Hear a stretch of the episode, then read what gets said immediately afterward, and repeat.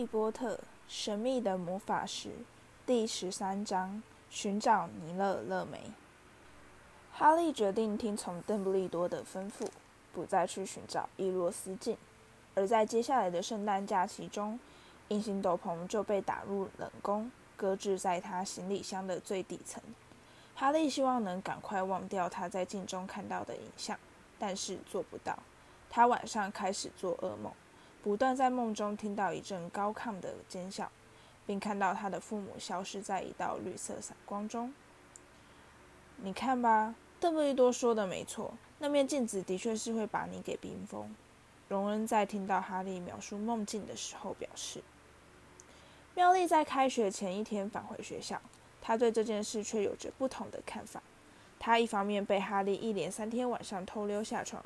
在校园里到处乱晃的大胆举动吓得半死，你要是被废弃抓到怎么办？另一方面，他也为他竟然无法利用这个机会找到尼勒勒梅的资料而感到遗憾。他们几乎已放弃在图书馆里解开尼勒勒梅谜团的希望。虽然哈利仍旧非常肯定，他曾在某个地方看过这个名字。等到学期一开始。他们三人又重新利用十分钟的下课时间，跑到图书馆快速翻阅书籍。哈利的空闲时间甚至比他们两人还要少，因为魁地奇的集训又再度开始了。木头队球员们的训练远比过去严格许多，甚至连雪融之后的绵绵春雨也无法浇熄他旺盛的斗志。卫斯理双胞胎兄弟被木头操得叫苦连天，说他是个神经病。哈利却十分支持木头的做法。要是能在下一场跟赫夫帕夫的对抗赛中获胜，他们就可以一扫七年来的怨气，打败史莱哲林，赢得魁地奇杯冠军。除了想要赢球之外，哈利也发现，他练球练得越累，晚上就越不容易做噩梦。然而，在一次特别辛苦、让大家全身沾满湿泥的训练课程中，木头对全体球员。透露了一个坏消息。当时他正被卫斯理双胞胎兄弟气得半死，兄弟俩硬是不肯好好练球，淘气地把自己扮作自杀飞机互相撞击，不时还装出快要从扫帚上掉下来的滑稽相。你们不要再胡闹了！木头忍无可忍地大吼：“这种无聊举动会害我们输掉比赛。这次的裁判是史内普，他巴不得能找到借口，好多扣史格莱芬多的分数。”听到这些话，乔治·卫斯理吓得真的从扫帚上掉了下来。史内普要担任裁判？他不顾满嘴的泥巴，急促地连声追问：“他不是从来没做过魁地奇裁判吗？他不可能公平。他就怕我们会胜过史莱哲林。”其他球员纷纷降落在乔治身边，加入抱怨的阵营。这又不是我的错，木头说。我们只要不犯错，规规矩矩地进行比赛，史内普就找不到借口来挑我们的毛病。这真是太精彩了，哈利心想。但他不希望史内普在他参加魁地奇球赛时担任裁判。其实还有另外一个理由。集训结束之后，其他球员依然留在球场上聊天。哈利直接返回格莱芬多交易厅，在那里找到正在下棋的荣恩和妙丽。妙丽只有在下棋的时候才会输给别人，因此哈利和荣恩认为这种活动对他非常有益。现在先别跟我说话，哈利一坐下，荣恩就先发制人。我得考虑一下。他瞥见哈利的表情，你怎么啦？你脸色好难看啊！为了避免让其他人听到他们的谈话，哈利刻意压低声音告诉他们：史内普突然自愿担任魁地奇裁判，显然是不怀好意。那你就不要上场，妙丽不假思索地说。说你病了，荣恩说。假装摔断了一条腿，妙丽建议。干脆真的摔断好了，荣恩说。我不能这么做，哈利说。我们没有搜捕手的候补球员，我要是退出的话，格莱芬多根本就没办法上场比赛。就在此时，那位忽然摔进了交易厅，在场的人全都想不通，他究竟是用什么方法爬过胖女士画像的洞口，因为他的两条腿缠在一起，卡得死紧，而他们一眼就看出这是中了锁腿咒。他刚才想必是像兔子似的跳了好久，才爬上格莱芬多塔。大家都忍不住笑得前仰后合，妙丽却沉着脸，立刻跳起来施展解咒术。奈威的双腿应声弹开，他站起来，不停地发抖。发生什么事了？妙丽问道，并带着他坐到哈利和荣恩旁边。是马粪。奈威用颤抖的声音说：“我在图书馆外面碰到他，他说他正想找个人来练习说腿咒。去找麦教授。”妙丽怂恿奈威去告马粪的状。我可不想再给自己多惹麻烦。他诺诺地说：“你必须站起来反抗他。”奈威，荣恩说：“他习惯把所有的人都踩在脚底下，但你也没必要自己躺下来替他审视啊。你不用再告诉我说我不够勇敢，根本没资格待在格莱芬多。这些马粪刚刚已经跟我说过了。”奈威强忍住眼泪。哈利把手伸进长袍口袋，掏出一根巧克力蛙，这是妙丽送给他的圣诞礼物，现在只剩下这最后一根了。哈利把它递给奈威，他看起来就快要哭了。十二个马粪加起来也比不上你一个，哈利说。芬雷曼不是把你分到格莱芬多了吗？马芬在哪里呢？在臭气熏天的史莱哲里。奈威拆开巧克力蛙，嘴唇扭出一个虚弱的微笑。谢谢，哈利。我想上床睡觉了。你要不要这张卡？你在搜集，对不对？在奈威离开之后，哈利低头看看手里的名巫师卡。又是邓布利多，他说：“我收集到的第一张卡就是他。”他屏住气息，他瞪大眼睛望着卡片背面，然后抬起头看着荣恩和妙丽。“我找到他了。”他轻声说，“我找到尼勒勒梅了。我告诉过你们，我曾经在某个地方看过这个名字。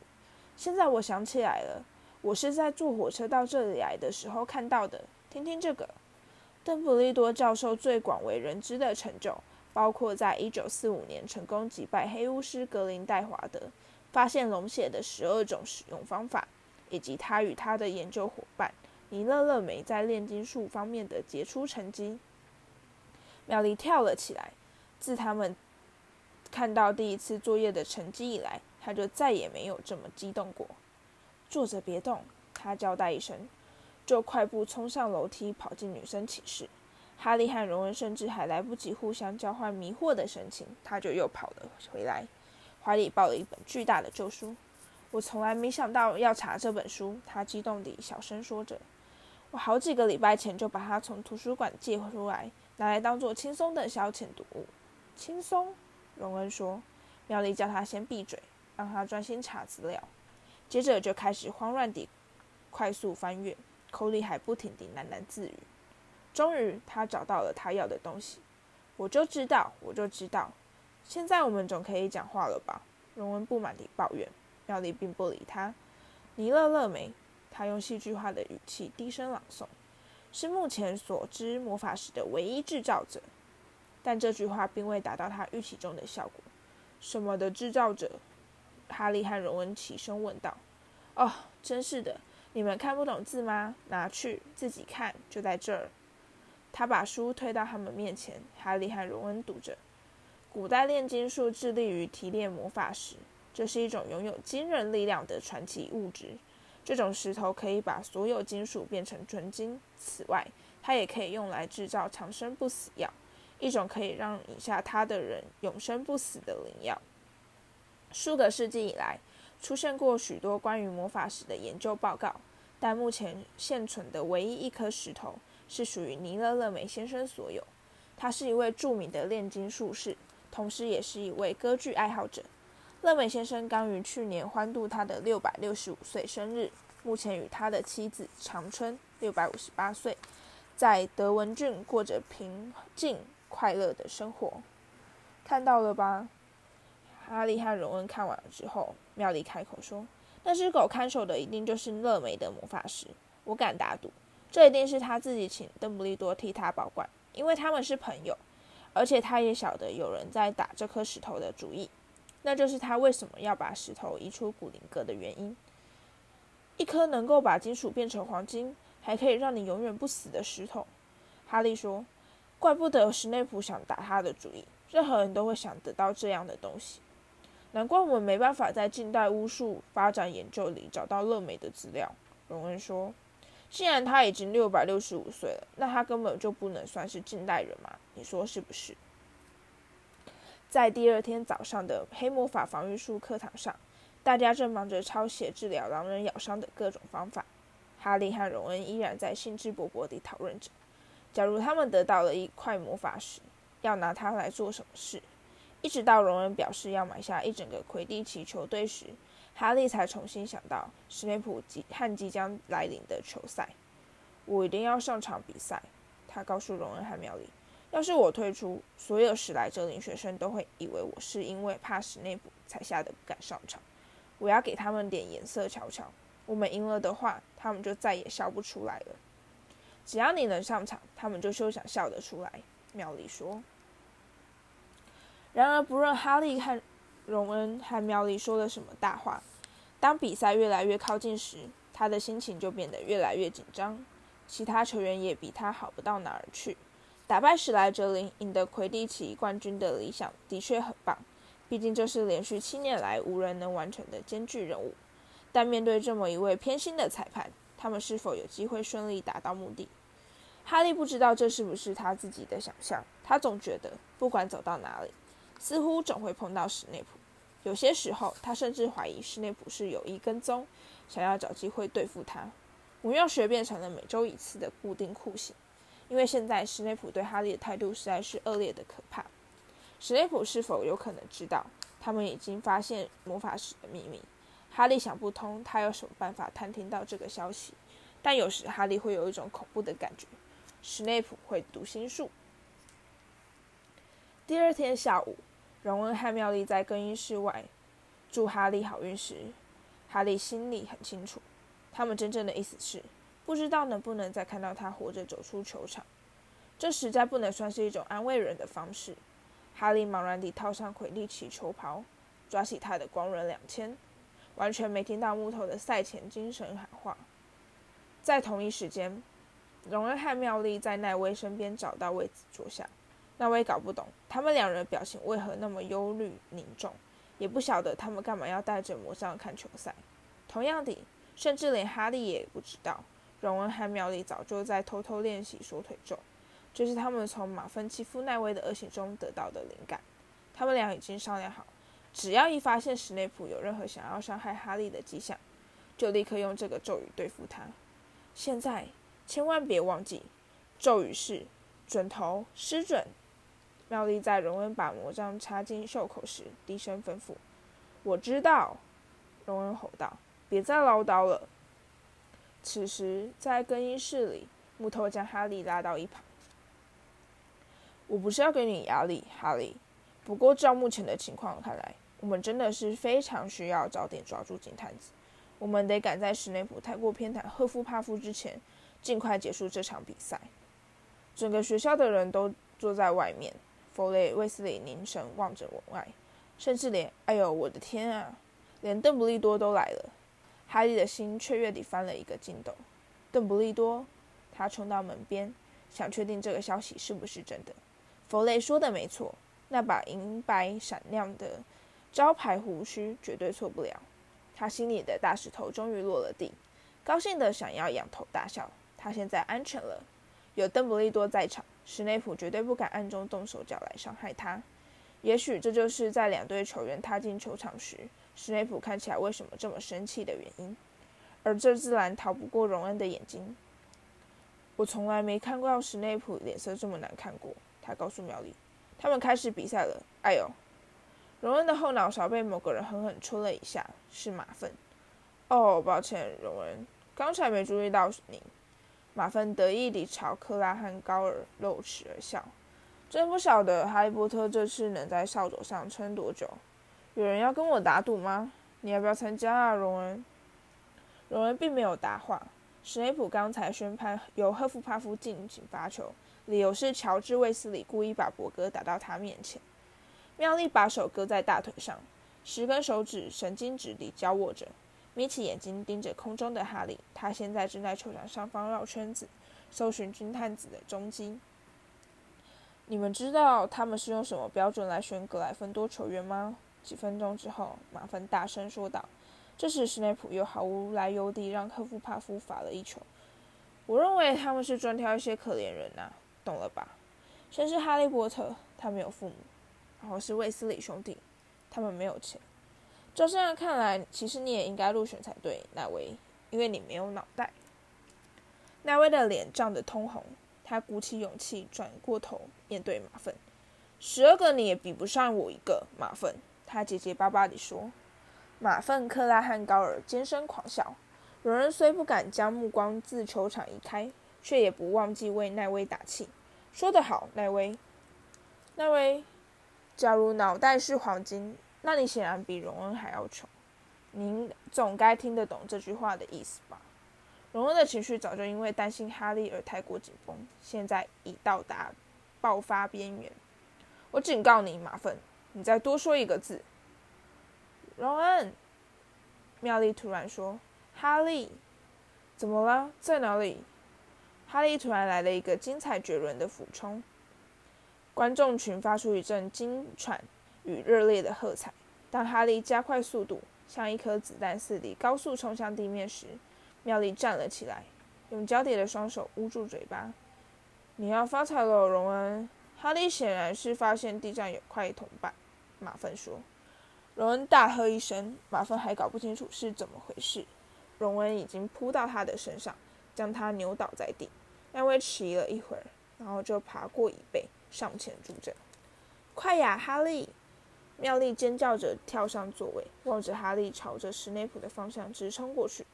他甚至不曾注意到，在他座位下激烈翻滚的马粪和荣恩，也没听到后方由奈威、克拉和高尔三人组成的拳头阵所发出的混战吆喝声。在空中。史内普骑着扫帚掉过头来，正好看到一团猩红色的影子掠过身边，只要再稍稍近个几寸，就会撞到他。而下一秒，哈利就拉高扫帚，举起手来，摆出胜利的姿势，金探子就握在他的手中。看台上爆发出惊天动地的欢呼，这绝对创下了一项纪录。没有人记得过去有哪场魁地奇球赛，在这么短的时间内就分出胜负。荣恩，荣恩，你在哪里？比赛结束了，哈利赢了，我们赢了，格莱芬多领先。妙丽大喊大叫，兴奋地在座位上跳上跳下，甚至还激动地扑过去拥抱前排的巴蒂巴提。哈利在离地一尺的地方跳下扫帚，他不敢相信这竟然是真的，他办到了。比赛已宣告结束，从开始到结束，甚至还不到五分钟。当格莱芬多学生们纷纷涌进球场时，哈利看到史内普降落在他们身边，他脸色苍白，紧抿着嘴。这时，哈利感到有人在他肩膀上拍了一下，他抬起头，正好看到邓布利多的笑脸。干得好，邓布利多！压低声音，因此只有哈利才能听到他的话。真高兴看到你不再老想着那面镜子，尽量让自己保持忙碌。非常好。史内普愤愤地朝地上吐了口痰。不久之后，哈利独自离开更衣室，准备将他的光荣两千送回扫帚库。他觉得自己这辈子从来没这么快乐过。他现在真的做了一件值得骄傲的大事。没有谁再能笑他是个徒有虚名的绣花枕头了。黄昏的气息从来不曾这么甜美过。他穿越湿润的草地，在脑海中重新回味刚才发生的事。那是一些快乐又有些模糊的印象。格莱芬多的学生涌进球场，把他抬到肩膀上。荣恩和妙丽在远方激动地跳上跳下。沾得满脸鼻血的荣恩为他大声叫好。哈利走到了扫帚库前面，他靠在库房的木门上，抬头仰望霍格华兹城堡。那儿的窗户在夕阳中闪耀出柔红的光芒。格莱芬多领先，他办到了。他让史内普。说到史内普，一个罩着连帽斗篷的身影飞快地溜下城堡前门的台阶。这人显然是不想被人看见，用最快的速度冲向禁忌森林。哈利一看到这个人影，心中胜利的喜悦迅速消退。他一眼就可以认出那种鬼鬼祟祟的步伐。史内普趁着大家在吃晚餐的时候，偷偷溜进禁忌森林，这到底是怎么回事？哈利重新跳上他的光轮两千，飞向空中。他静悄悄地在城堡上方滑翔，正好看到史内普用跑步冲进了禁忌森林。他跟过去，这里的树林非常浓密，他看不到史内普的身影。他在树林上空打转，越飞越低，擦过树顶的枝芽，终于听到了一些声音。他朝着声音的方向飞过去，轻轻降落在一株高耸的山毛榉树上。他紧抓住飞天扫帚，小心翼翼地爬向其中一根枝芽，透过茂密的树影往下看，在下面。那个站在一片阴暗伐木空地上的人影，正是史内普无疑。但他不是独自一人，奎若也站在那里。哈利看不清他脸上的表情，他的结巴却比平常更加严重。哈利努力想听清楚他们究竟在说些什么。不，不晓得你为什么偏偏要要要选在这个地方碰面，史内普。哦，我希望这件事能保持隐秘。史内普说，他的声音就像冰一样寒冷。无论如何，不绝对不能让学生知道魔法史的事。哈利俯向前方，奎若喃喃说了几句话，就立刻被史内普打断：“你找到制服海格那头怪兽的方法了吗？”“可、是，史内普，我……你不会希望做我的，我做你的敌人吧？”奎若。史内普说着，往前踏了一步。“我……我不不晓得你这是什么。你明明知道我是什么意思。”一只猫头鹰突然大声呜呜啼叫，吓得哈利几乎从树上滚下来。他好不容易稳住身躯时，正好听到史内普说：“你的那些小花招，我在等回音。”可可是我不不不知道。好吧，史内普打断他的话：“等到你有时间仔细考虑清楚，决定该对谁效忠以后，我们再来谈吧。”他把斗篷罩在头上，大步踏出伐木空地。现在天色已接近全黑，哈利依然可以看到奎若的身影。他像生了根似的站在那里，似乎已经惊呆了。哈利，你跑哪儿去啦？妙丽哇哇大叫：“我们赢了！我们赢了！我们赢了！”荣恩喊道，还朝哈利背后捶了一拳。我送给马粪一个漂亮的黑眼圈，而那位居然试着独立对抗高尔汉克拉，他现在还在昏迷中。不过，庞瑞夫人说他不会有问题的。终于给史莱哲林一点颜色瞧瞧了，大家全都在交易厅里等你呢。我们在开庆祝会。弗雷和乔治从厨房偷了一些蛋糕和其他吃的过来。现在先别管这些，哈利悄声说：“我们找个空房间，我有话要说。”他先仔细检查过，确定皮皮鬼没有躲在里面后，才把房门关上，把他刚才看到和听到的事告诉了他们。所以我们猜的没错，那的确是魔法石。而史内普想要逼奎洛帮他偷，我亲耳听到他问奎洛要用什么方法才能通过毛毛那一关，而且他还说了一些关于奎洛的小花招之类的话。我认为除了毛毛之外，一定还有其他方法在守护魔法师，可能是设下一些魔法关卡，而奎洛大概是某种让史内普没办法通过的反黑魔法咒语。所以你的意思是，只要是奎洛继续对付史内普，魔法师就会很安全喽。恐怕大笑星期二就没力了。荣恩说。